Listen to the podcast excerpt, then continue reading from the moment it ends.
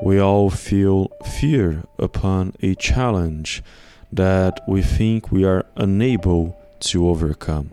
When we try to follow the teachings of Christ, we will see that we are much more capable of not only overcoming it, but also changing it in favor of God. As Jesus Christ Himself tells us in His Gospel according to Luke chapter 10, verse 19. I give you authority to trample on serpents and scorpions, and over all the power of the enemy, and nothing shall, by any means, hurt you.